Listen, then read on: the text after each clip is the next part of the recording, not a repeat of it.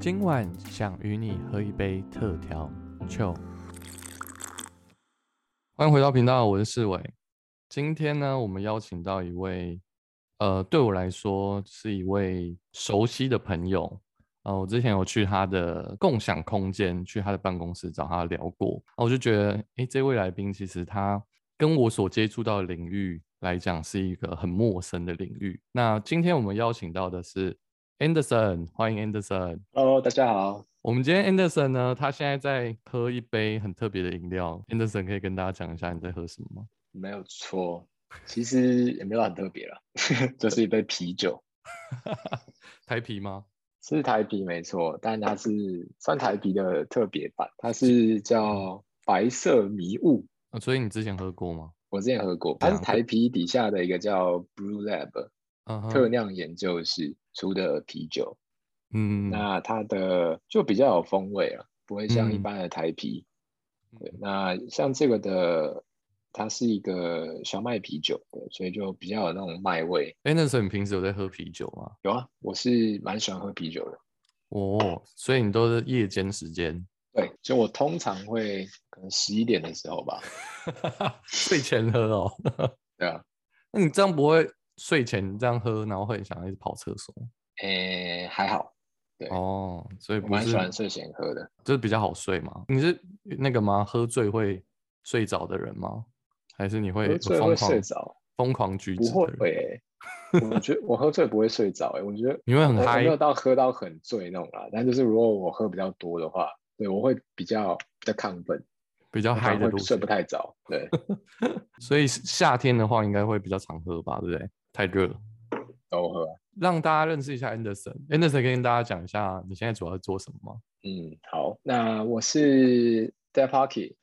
一个加密货币钱包的创办人，那、嗯、那我们公司去年被收购，对，所以我现在也是 Coinomo、嗯、一个加密货币的投资理财平台的共同创办人、嗯。这两个主要的内容是做什么 ？Dapp Pocket 的话就是一个加密货币的钱包，那简单来说它就是个 App 啦，然后让你可以就是存入你的加密货币，像是比特币啊、以太币，然后用它做一些操作，像是转账啊。嗯，那特点主要是你可以透过我们的钱包跟一些就是 Decentraland 上面的应用，然后做互动。这些应用它可能是像游戏啊，像是、呃、金融类的应用，嗯，然后有可能像是 N F T， 对，都可以。它就等于是一个虚拟的钱包。那我们等一下后面我会来聊这个。近期在忙什么，或者是最近有去哪里玩吗？最近有去哪里玩哦？近期有啊，之前有去看一个球赛。什么球赛？台湾的？对，当然是台湾的 P League。没办法出 N B A 吗？很想去，对不对？对啊，以前看球都要去国外看。嗯，那现在台湾也有职业联盟了嘛，尤其是 P League 嘛，所以我我其实蛮想去看的，我还蛮喜欢看球的，就是那个氛围，就不只是我喜欢篮球，嗯，然后去球场那个氛围就是不一样。跟你在电视上看就是不一样。你现在还有在打吗？假日？现在哦，比较少，但偶尔会打一下啦，对吧？像我上礼拜有打一下，因为我记得之前 Anderson 都会固定每个礼拜会有一个固定打球日。记得之前以前了，最近工作太忙了，对不对？对，就是我在更早以前啦，就是嗯，很在我还没有创业之前，其实我是很常、哦、算蛮常打球的，就是可能每周都会固定打球。嗯，对吧、啊？然后后来创业之后，就真的比较没有时间。因为我知道，其实我跟 Anderson 认识，我们我们认识应该有一两年了吧？其实我不知道，没办法抓，啊、不止吗？吧，应该有个三四年吧，我猜。哦，三四年。因为其实我很少去跟 Anderson 聊他他的专业那一块，我大概好像聊过一两次吧。然后我也是希望今天透过这一集，然后不只是我自己可以认识多一点，然后让听众朋友能够去。呃，知道关于虚拟货币啊、N F T 啊，或者是说虚拟钱包这一块、嗯。那我知道 Anderson 你是念资讯科的嘛？资讯工程，资讯工程科。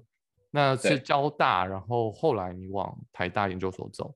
你当初为什么会想要念这个系？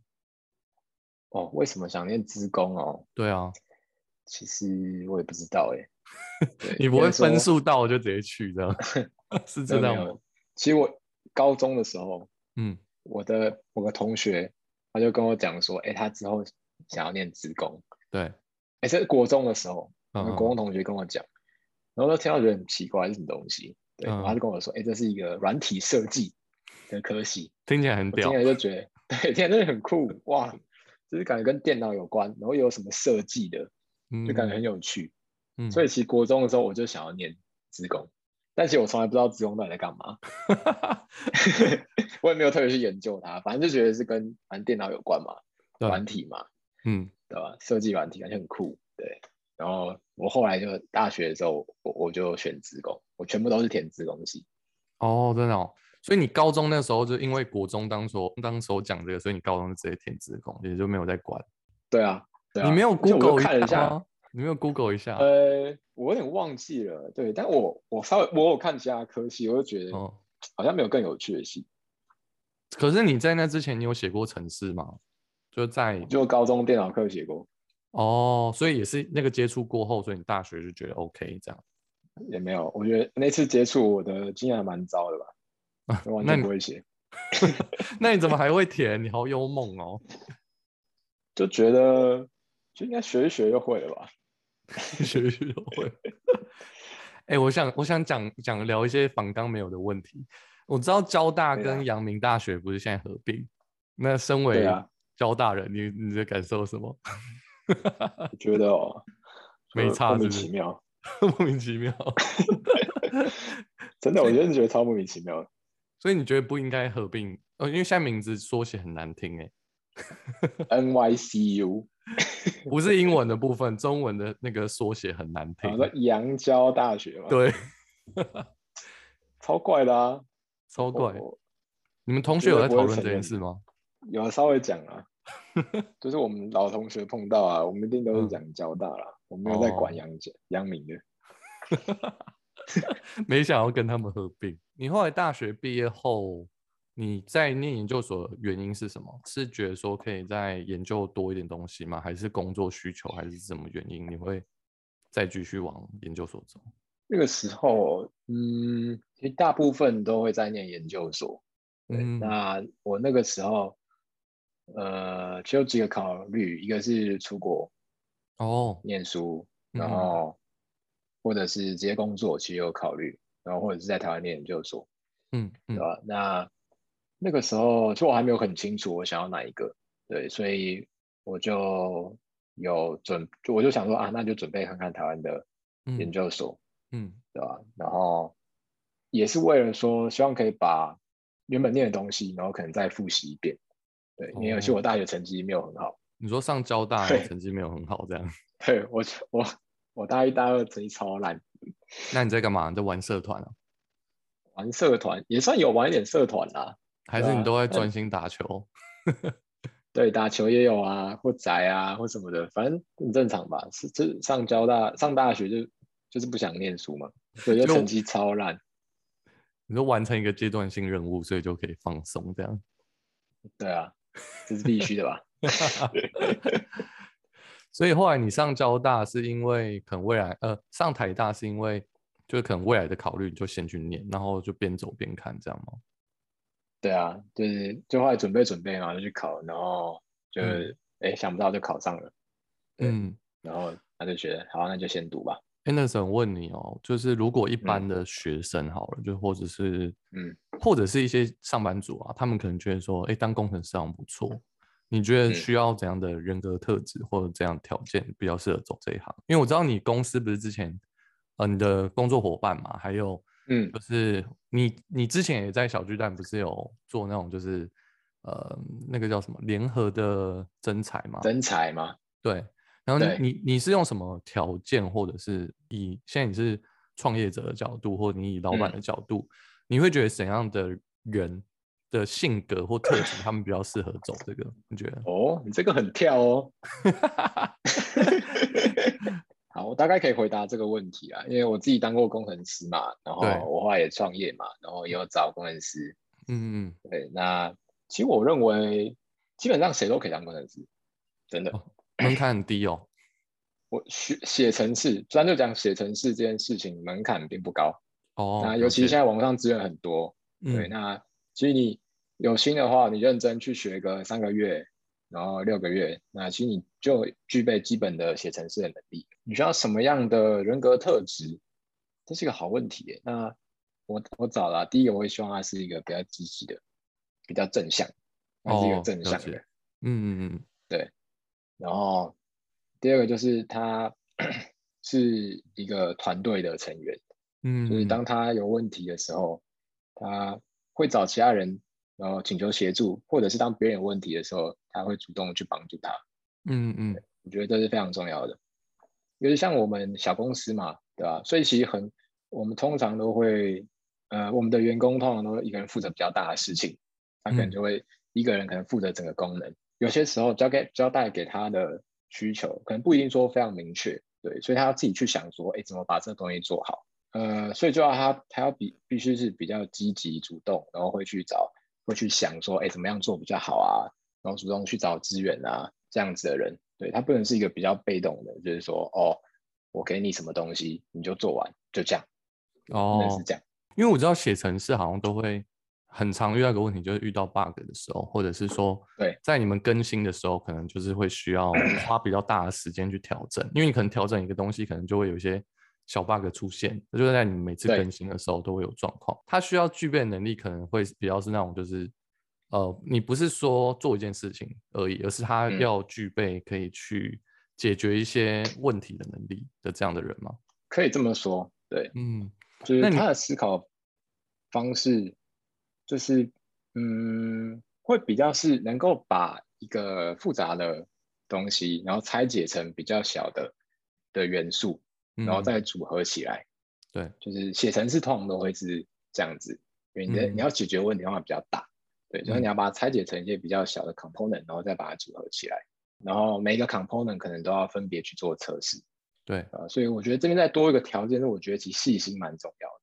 哦，要很细心，就是工程虽然都是一些宅男啊，对吧、啊？但我觉得大部分、啊、你算是吗？我觉得我也算是，我也算是。可是你有打篮球哎、欸，这样算宅吗？呃，我觉得也算了，其实我也算宅。啊，你是多瞧不起宅男？就是宅男就都不我没有瞧不起哦，我没有瞧不起。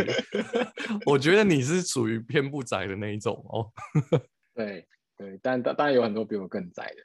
对啊，所以我觉得细心其实蛮重要的。嗯，因为写程式，就像你说，可能会出很多 bug。那这些 bug， 你要发现它，其实真的必须就是很。要蛮细心的，然后去、嗯、去去看你的程式，去思考你程式的架构，然后以及为它就是写测试啊什么这些东西的。对，那刚刚前面讲到那个就是呃学校的这个部分啊，就是讲到资工、嗯，资工的人，你你自己毕业后，你所有同学都在做资工吗？还是他们有些人就啊没办法，就换别的领域，就是到最后觉得这不是我要的。嗯、你有遇到这样的朋友吗？也是有啊，对啊。就是普遍来说，资工毕业是当工程师嘛？对啊，对啊。那实际上其实也是，对、嗯，大部分人都在当工程师，对，只是当的可能公司啊，或是写的类型不同啊，嗯，对吧、啊？那的确还是有少部分没有做工程师啊。是不是男女比男生会多非常多？你的同学从交大到台大的过程，那是当然的、啊。所以真的这个行业的女生真的非常少，对不对？真的，这是真的，真的。那人家交女朋友很难找、欸，对不对？交女朋友，我说其他同学，你们联谊多吗、啊？那时候联谊多吗？联谊哦，偶尔，偶尔，对。但我我不知道怎样算正常，你知道吗？你可以跟我讲一下正常大概是一个学校几次吗？嗯，我觉得这会看那个，因为像像理工科的学校，他们可能就男生女生的比例就比较不一样啊。嗯、所以会更需要有这种就是交友的这种活动吧。但像因为 我, 我自己本身念设计，所以我们我们科系跟、嗯、就我们也很懒得去跟别的系所合，因为就差不多都是男女比差不多，哦、所以就我们这我就比较不知道。但理工科我其他的朋友啊，他们就说他们可能一个学期或者是可能大学四年才才大概两三次就是联谊，而且那个也要看那个要看你们的那个班代有没有去弄。那不然另一个面向就是要找社团的人，就是如果你有加入社团，社团就会去跟别的社合作，不然就你几乎没理工科就是都在自己的圈圈里，就像你说可能比较窄或什么、啊、就也很难跨出去哦。真的，对啊，其实我们差不多是这样啊。我我其实不太记得我们有我们有联谊耶，就是好像只有舞会的时候会跟其他学校一起办。哦，交大都是跟谁一起办比较多？竹交大，交大是跟清大是那个吗？对立。我在网络上看到，啊是啊，不是有一个桥吗？对啊，交界小径，分界点。因为我之前有。我之前有去交大一个案子啊，然后我去的时候也是听那边学生讲，然后那边是我们的分界点。对啊，对啊，很有趣。对啊，我们每年都有那个梅竹赛嘛，嗯嗯嗯，就是我们两校之间的体育竞赛，然后会比，就什么都会比，然后那个时候真的气氛会超级热闹的，就每一年那个时候竞争大家都很期待，对，竞争会非常激烈，然后每年都会起一堆争议，每年都要吵架。但大家都很期待 那, 那个时间，对不对？对对对，真的。但基本上交大都是压清大打了。哦，好呛哦，好呛哦！等下那个留言板开始要有人回复了，最争议的一集。我想问Anderson说，现在那个、啊、乌克兰跟俄罗斯不是 在, 在战争嘛？就现在这个时间、哦嗯，现在我看这些新闻说他们有在用虚拟货币做交易、欸，那你有观察到这件事情、嗯、国家用这个方式呃，我不知道你有没有看到，但我之前有看到新闻说、嗯、呃，比方说纽约他们有出纽约币，然后、嗯、乌克兰因为他们现在叫 收, 收款很难收嘛，然后他们也是用虚拟货币、嗯啊、俄罗斯就是他们现在被经济制裁，然后也是有 一,、嗯、有一些商人或因为他们现在那个信用卡被锁住了嘛，所以他们现在都用虚拟货币的方式在交易、嗯、这你有关注到这件事吗？有啊，当然有关注啊。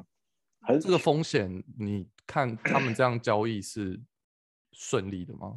嗯，先不讲它的风险好了，就是我觉得这是一个很有趣的事情，因为战争的关系，所以他们国家的法币对可能就会比较不稳定，或者是购买力降低，嗯，对，所以自然而然虚拟货币就是一个很好的呃替代的方案，嗯，对，那尤其是不管是对国家或者是对人民来说，对虚拟货币都都是一个不错的选择。那像乌克兰。嗯，乌克兰做一件很有趣的事情，就是他用虚拟货币募资。对对，在战争刚开始的时候，乌克兰他们就提出就说：“哎，我们今天要虚拟货币募资。”然后他们就在 Twitter 上面，嗯、然后公布出来一个他们的钱包的地址。对，那一开始大家觉得诈骗，因为觉得这太我听起来就很像诈骗。对，然后那我我那时候有看到这消息，我也不知道到底是真还是假。对，那那后来有一些。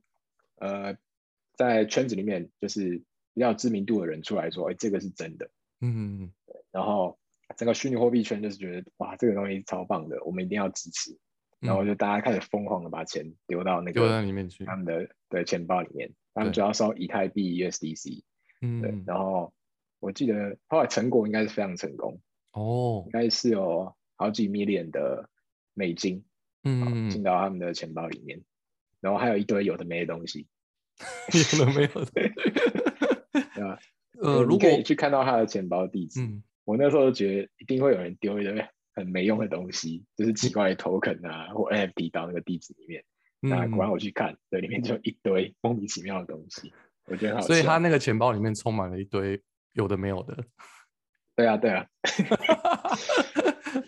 是可以换成实体的，还是我意思说它可以真的来拿来使用，还是它丢了一些垃圾进去？对啊，有一些应该就真的是垃圾吧，没有什么价值了。那你看这个，就是我们你刚刚在聊这件事情，你觉得这个虚拟货币的这个交易，嗯、就是遇到战争的时候，嗯，就换位换一个角度啦，就是其他可能未来其他国家如果遇到这状况，你觉得把金钱放在就转换成虚拟货币做交易这件事情，它可以解决掉，就是可能说，呃，俄罗斯那个卢布嘛，忘记他们币值叫什么，嗯、就是它能够变贬值的问题。但像乌克兰这种模式，呃，转换的这个方式啊，就实质上他们要使用，你觉得是 OK 的吗？嗯，以国家的角度来说，我不确定。嗯，对，因为国家的角度来说，可能还是比较用的是传统的金融的体制，对，可能只有少部分能够使用虚拟货币而已。嗯，对。那我是有看到啊，因为他们不是有募兵嘛，对对，他们好像有让那些募兵去的这些人可以选择收虚拟货币，好，那另外角度就是以个人的角度，嗯、那以个人角度，我觉得在这种时候采用虚拟货币是非常合理的。如果是我的话，我一定全部换成虚拟货币，因为贬值啊，因为战争他们在贬值、啊。因为第一个是因为贬值，嗯，对。那我可以换成就是对比较保价值比较高的虚拟货币，对，那它就不会受它就是这个战争影响。嗯、那另外一点就是虚拟货币，呃，就是它使用上是去中心化的，就它不需要任何的银行或什么支付公司。嗯对， 对，你只要有个钱包，你就可以使用。对，所以如果在战争的时候，就是有些银行啊，可能就会被国家所管控，嗯，对，管控你不能转出啊或什么的。对对，所以用虚拟货币就不会有这个问题。那 Anderson， 你刚刚前面讲到说你你创业，你做电子钱包这件事情，当初你创业的动机，跟你为什么会想要做虚拟钱包？因为工程师你可以有很多条选择嘛，或者说你可以去一间公司里面就是。呃，做所谓工程师里面的公务员，就是我完成当日要完成的事，就是你是什么动机让你去创业，然后去做这个虚拟钱包这件事情，然后把自己搞那么累？哇，这个问题很大哎、欸，因为这个问题创业的动机是什么？嗯 ，OK， 就是为什么要创业？对啊，为什么选这个题目？对啊，为什么？那为什么要创业？其实我觉得，在我学生时代，其实我就想创业。哦，这么早。对啊，就可能我高中大学的时候，具体来说我有我有点忘记什么事情影响我，对，那可能就是、嗯、呃，因为我看一些就是书，就是矽谷那些创业的故事，哦、像 Steve Jobs 啊什么的，嗯，对，那我就就很被那些故事吸引，对，嗯、就是你可以光靠写程式，然后你可以做出一些非常厉害的产品，嗯，对，然后就是影响整个世界这样，我觉得是很酷的一件事情，嗯。对啊，所以就从之前我就有创业的想法，对，啊，然后就一直延续到我大学研究所，嗯，对，但我也没有说一定要创业，对，嗯、但可能就我有在找那个机会。那我觉得这讲到我研究所的时候，对我研究所的时候，那我进到台大，那我刚好碰到一个老师，他叫廖世伟老师，他是圈内蛮有名的，嗯、对他那个时候。算台湾第一个开始做区块链研究的老师，嗯、然后就碰到他，所以我才开始进入区块链。然后同时就是老师还有呃一些创业的想法，所以我也是在研究所的时候就是第一次接触创业这件事情。哦，所以等于研究所老师也推你一把，然后在这个计划当中往前走，这样。对啊，那你创业这件事情到后面。就据我所知，就是之前上一次跟你聊天的时候提到，就是创业刚开始的时候，呃，毕竟就是这是一个新的服务，对，就是你的品牌是一个新的服务，也很多的呃这个圈子里面的人，或者是说其他用户，他们都很不理解，所以变成是你一开始做的时候，应该是没有什么人知道你这个推广的过程当中，嗯、我相信也是走了很长一段路吧。对啊，是啊，很长，这是的非常长一段路啊。所以你那时候是怎么推广自己让？大家知道你是谁，到现在你说被收推广、哦、收购，嗯，哇，一开始在做的时候，我想一下哦，对，这是真的，可能没有人认识我，也没有人认识我的产品，对对。那我觉得讲到创业这件事情，创业主要还是要就是解决问题，对，所以所以我们做了一个产品，解决一些当时存在一些问题，嗯嗯，对，所以基本上我就是先去找到就是他经常在使用加密货币。然后有这个问题的人，然后就是推广给他我们的产品。如果我们有真的解决到他的问题，那自然而然他就会是我们的第一批最早的用户。嗯，第一批用户有了之后，对，那我现在在想办法让这些用户可以去帮我介绍更多的用户，嗯，然后或者是开始呃透过一些合作的方式，对，因为像我的钱包嘛，那我可能就可以去找一些其他做区块链应用的公司。我们一起做就是 co-marketing 的合作，对，所以这个方式也有得到一些用户，然后再也有就是积极去参加一些活动，不管是就是、嗯、呃我们区块链圈里面的活动，或者是一些创业的活动，嗯，那在上面去介绍我的产品，然后就是争取更多的曝光，这样也是有找到就是一些用户，所以这个过程当中真的是因为那个时期，其实我就已经。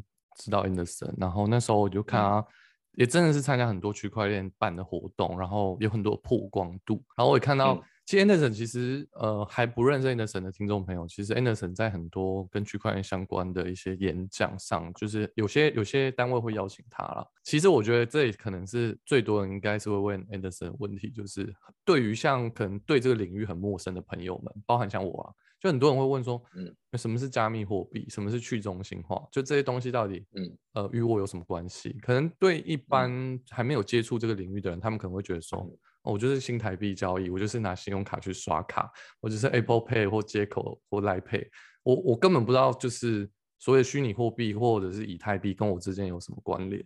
我自己到后面认识，我觉得可能对我来讲，我觉得虚拟货币它可能是一种，呃，像刚刚讲到说，你把呃我们现在所知道的可能钱美金或新台币，把它放在呃把它转换成以太币，或者是呃换成另外一个方式，然后我们可以它可以对我来讲，我个人觉得它是一种投资。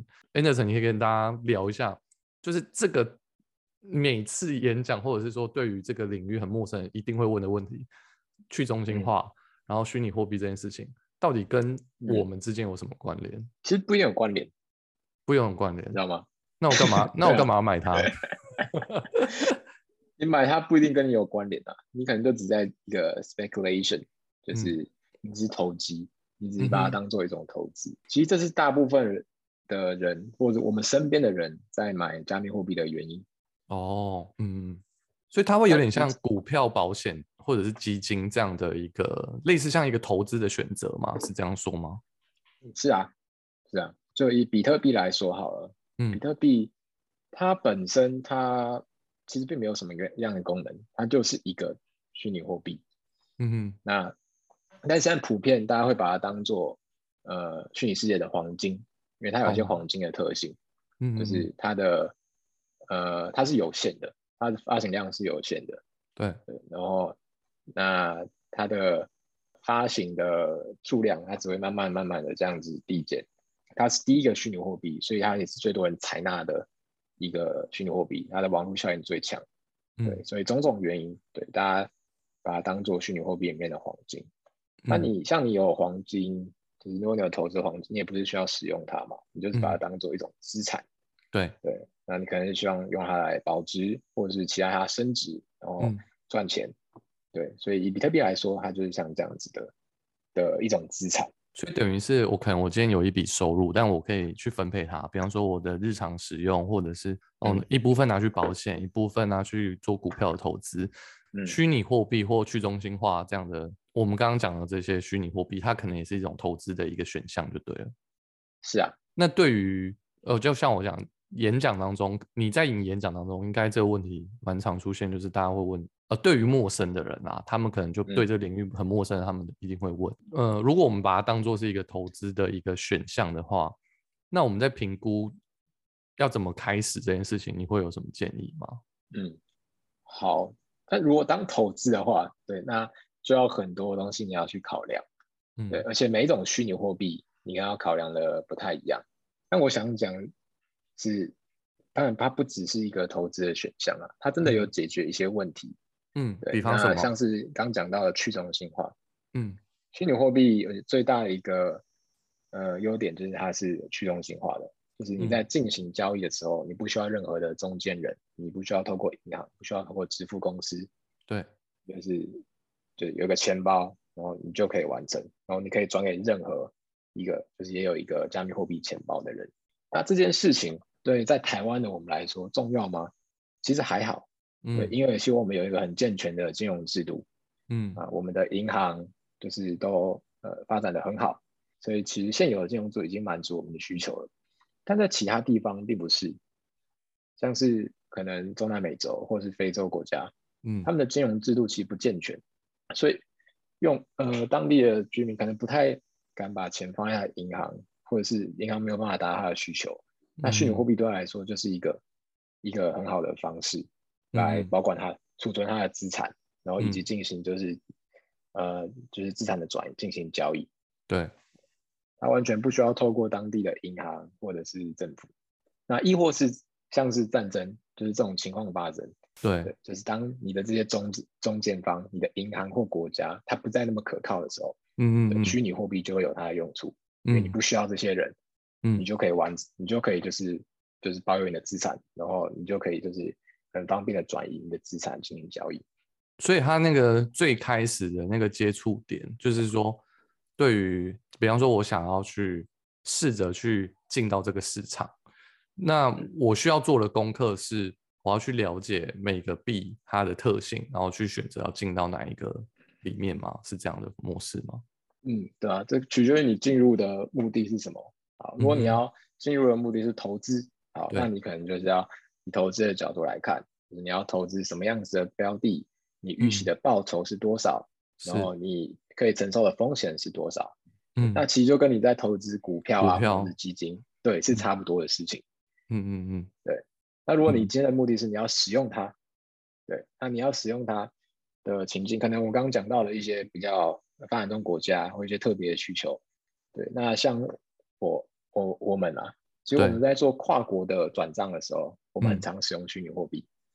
是手续费的关系还是利率吗？手续费跟时间。哦，了解。也比较方便，因为上次我在台湾，我要做一个跨国的汇款，嗯、我就跑到银行去填一个单子。哦，对对对对对。啊，然后要过一段时间才会转到，而且还要收很贵的手续费。嗯嗯嗯。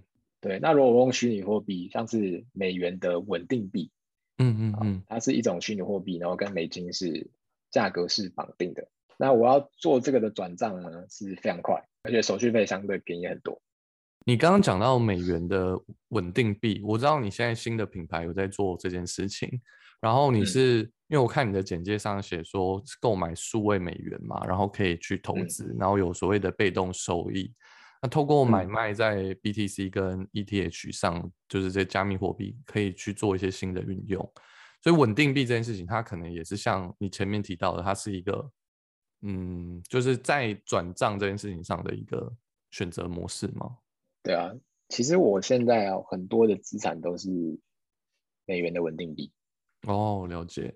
对，它就像是我就是虚拟世界 的, 的美元的感觉。哦，嗯、所以我我我今天如果有美稳定币的话，不止我可能转账很方便，那我随时可以把用这个美元的稳定币，像 U S D C， 然后去购买成其他的虚拟货币，对，它是非常流通的的一种虚拟货币。那如果说我现在如果是以新台币，它要转换到稳定币或者转转换到呃虚拟货币这件事情上面来讲的话，嗯，它的应该说。像我们如果我们要换美元，我们会到银行里面说哦，用新台币换美元。那对于我要从新台币换成所谓虚拟货币的方式，通常是用怎样的模式？是用信用卡吗？嗯，很简单，就是到交易所。那这些交易所它会提供你可能用呃转账的方式，或你刚刚讲信用卡的方式，嗯，然后去购买呃虚拟货币或者是稳定币。所以我购买后，我就可以放到你们家的钱包里面，然后再去做用这个钱包去做支付，是这样吗？对啊，对啊，像我们就是有提供用信用卡，然后刷卡就可以买这个稳定币。嗯、那有了稳定币之后呢，你可以再去购买其他的虚拟货币，像比特币，那亦或是呢，可能放在我们的理财产品里面，嗯、然后获得被动的收益。哦，所以它可能就会比起我放在银行来讲，它可能会有一个空间，是它会有。呃，我们所谓的利息，或者是说它会有一些，如果用投资的心态啊，它可能会有一些收益这样子。对，它会有个收益，对，那当然会比放在银行的报酬高不少。嗯、对，呃，应该是说银行现在没什么报酬。没错。那我最近就是整个二零二二年，从二零二一年就开始啊，大家一直狂讲那个 N F T。就是这件事情， oh. 那我也想说，这一次要已经很难得找 Anderson 来，就请他聊一下。嗯、因为对我来讲、呃，很多人对 N F T 的认识就是什么哦，就是艺术家拿他的作品，然后或者是说有些艺人朋友他们会呃出一些产品或什么的，然后他们会放在他们的会在交易市场上面，然后去做贩售，或者是说找很多的人一起去把呃他的这个商品让他去让。就大家去投入这样子，那 N F T 这件事情，其实对于很多人来讲，他们可能就像对虚拟货币一样，就是蛮陌生的。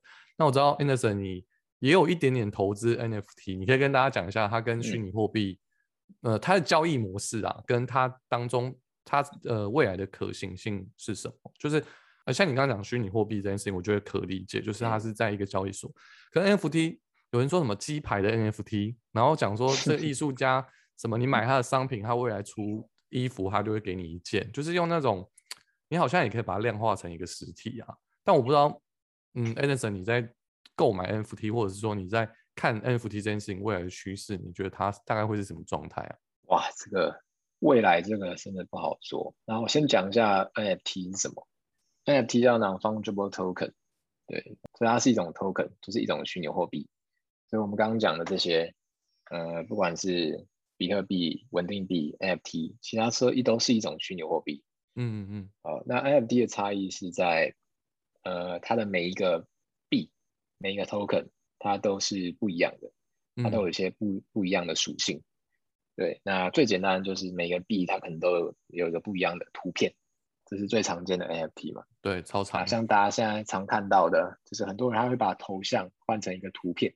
对，超多。对，好，那种这种我们称为 P F P，、嗯、就是 Profile Profile Picture， 它就是一个 N F T， 它其实就是一个虚拟货币，然后它里面连就是连接一个图片这样子。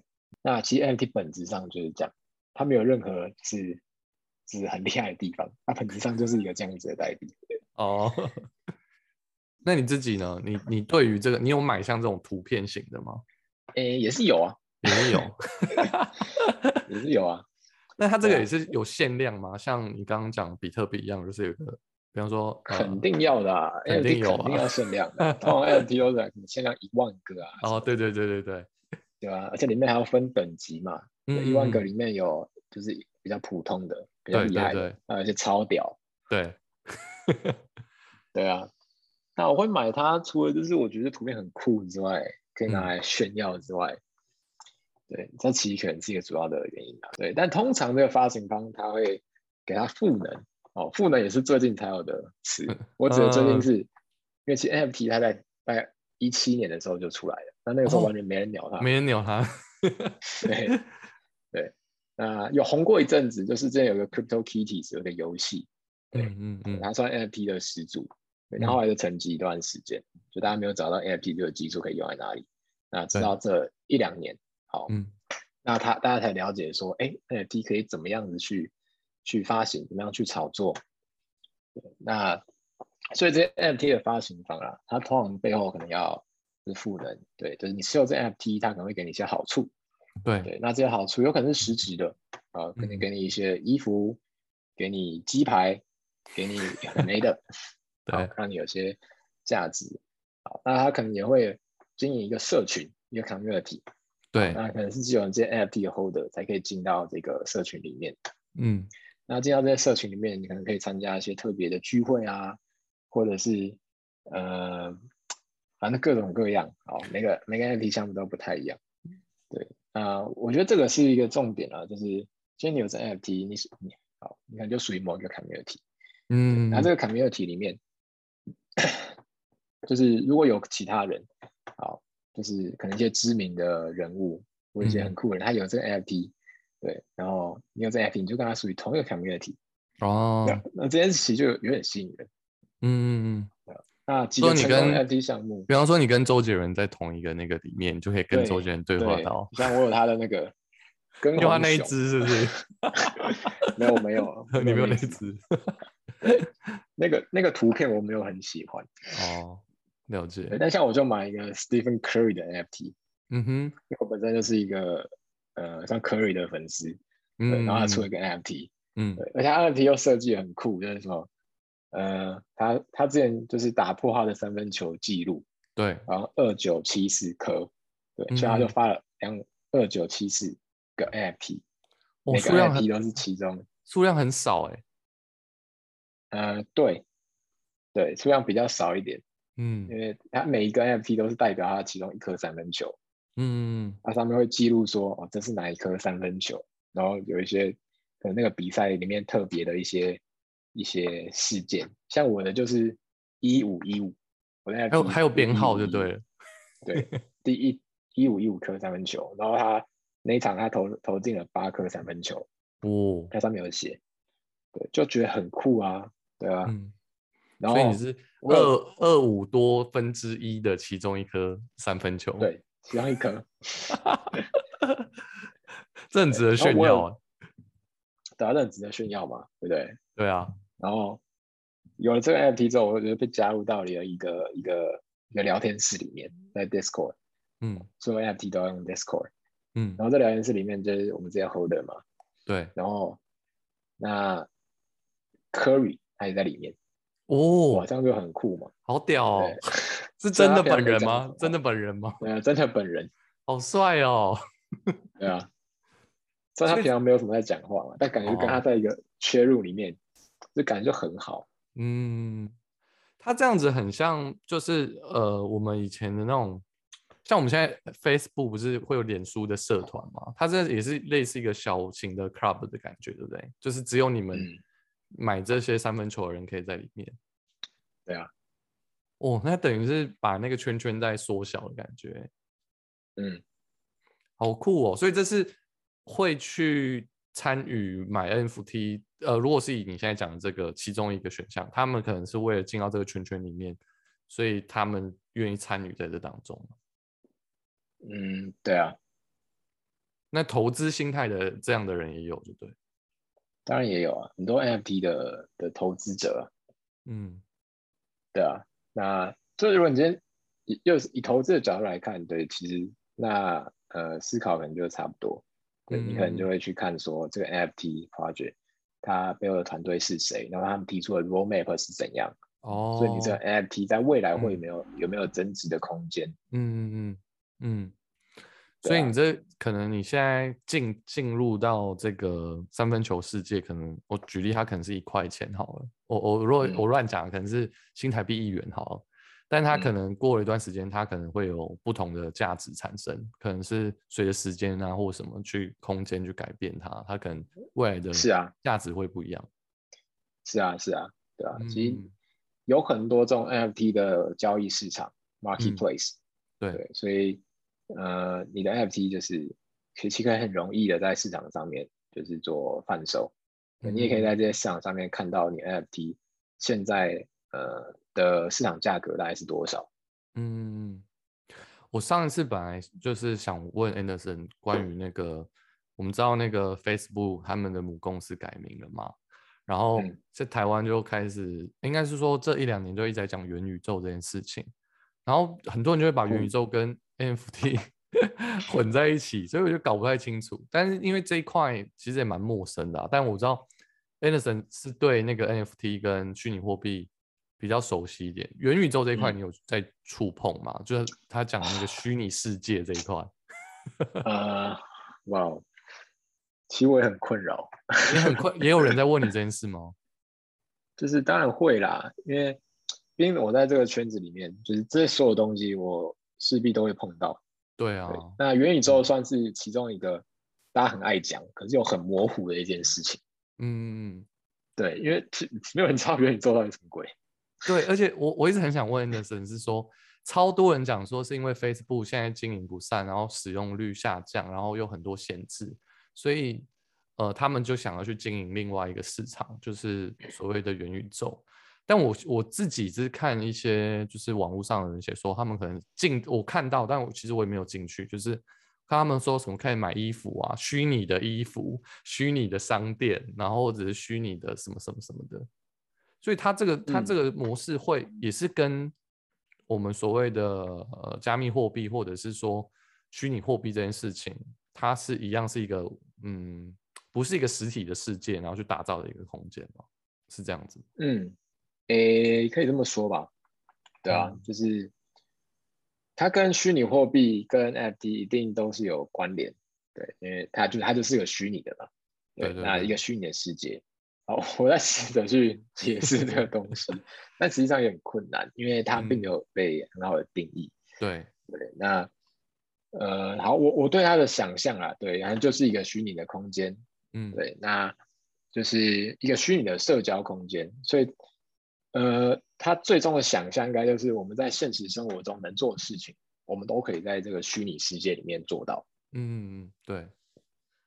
那我交易的模式也是用虚拟货币在跟你跟这个世界的人交易，对不对？肯定的、啊，因为这是虚拟世界嘛。嗯、那这是不是跟你的你那跟你的电子钱包就超有关联的，对不对？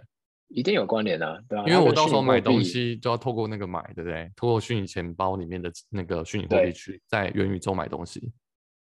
对，是这样没错。嗯，对啊。那其实这个东西也不算新，就是。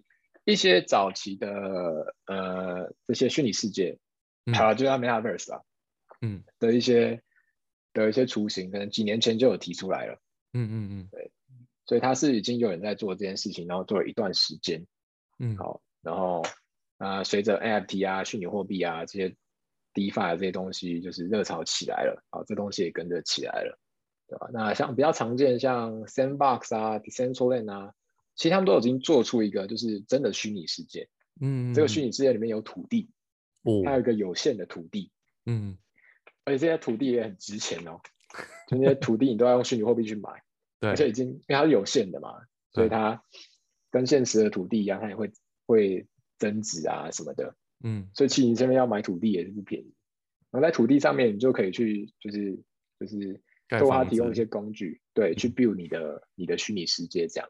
嗯嗯嗯，那像我有使用其中一个啦，叫 Decentraland、嗯。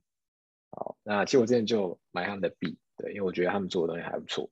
嗯，然后那其实我现在已经可以透过他们的网站，然后我有个我自己的 avatar， 嗯，我的虚拟人物，对，然后我可以走到那个虚拟世界里面，对，然后那个虚拟世界里面就是一个像游戏里面的世界，对，然后你可以跟其他人进行互动，对，然后我的确可以就是。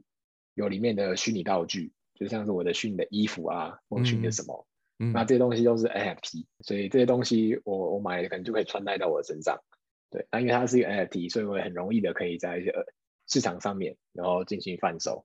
它这样是不是很像我们有一个游戏叫什么模拟呃模拟人生还是什么？就是很像是呃有一款游戏虚拟虚拟城市还是什么的，是很像那样的感觉吗？我觉得有点像，对，其实以目前来说，它的效果其实很像，那差别只在它背后有用到了就是加密货币，它里面支付用加密货币、嗯，然后它里面的这些道具可能是 N F T。哦，所以这个可能真的未来上，它如果发展了起来的话，元宇宙可能真的在未来一两年内，它还会持续的往后发展吗？还是这也很难说？我相信会啊，嗯，所以它可能也是一种。如果我们以投资的角度来讲，如果 N F T 是一种投资的话，元宇宙可能也是一种吗？可能也是啊，对啊，只是看你要不要踏进去。对啊，它里面也有很多投资机会啊。哦哦，超级酷的！你可以买对元宇宙里面的土地，或元宇宙它发行的虚拟货币，或发行的 N F T。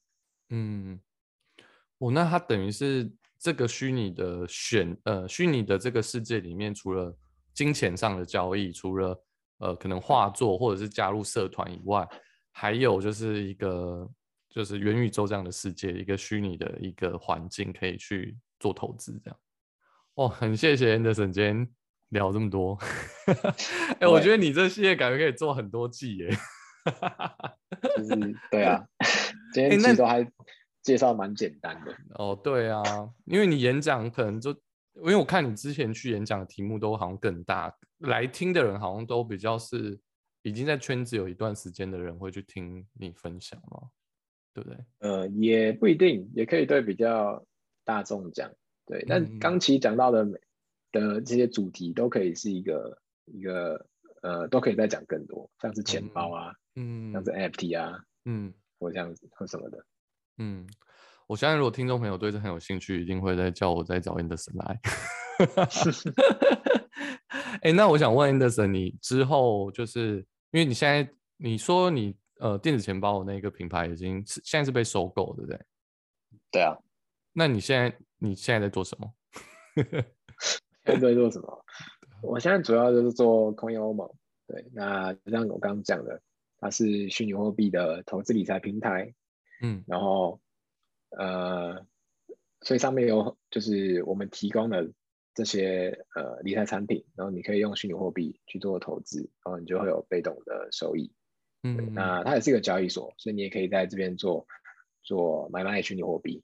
嗯，所以大家怎么找到这个平台？直接打直接打名字就找到吗？ Google？ 对啊，打名字，对，然后我们就可以看到我们的网站，嗯、然后你就可以下载我们的 App。我们在 Android， 然后 iOS， 所以大家如果有想要参与进到我们学的虚拟货币，或你们要投资，或者是像、呃、你们要做一些交易的话，就可以到 Anderson 他现在做这个平台。然后我们刚前面讲到稳定币嘛，稳定币在这里面也有嘛，嗯、就是所谓的数位美金的这个部分的转化也可以在这里。对，欸、我也想问，就是呃 ，Anderson， 你有听过股癌吗？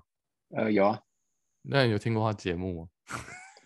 欸、其实没有、哦、其实没有，因为他在他在那个 Podcast 频道里面就是蝉联，就是几乎都是他都是第一名。他很常在聊、呃、股票投资、台股啊，或者是国外的一些股票投资、嗯、所以我相信大家对那个投资这件事情是蛮有兴趣的、啊嗯、那我相信今天我们录这一集，可能对一些朋友他们可能有初步的微微的稍微认识一下虚拟货币或什么，就像我一样，这个族群就是第一次认识。那除了刚刚你讲到的，呃，你们网站以外，还有什么地方可以找你 ？I G 吗？找到我，是公开 F B 啊。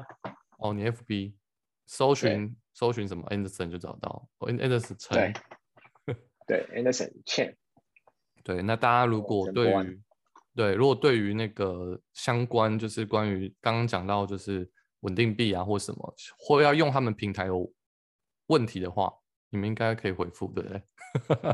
可以啊，可以啊，可以。Anderson 有空的话会在 F B 上面回复你。如果你们听到这集的朋友，你们要去呃接触这个领域的话，就可以去。那如果大家对于这一集就是 Anderson 分享的内容，就比方说你们对 N F T 很好奇啊，或者说他那三分球的那个那颗球到底背后还有什么的话。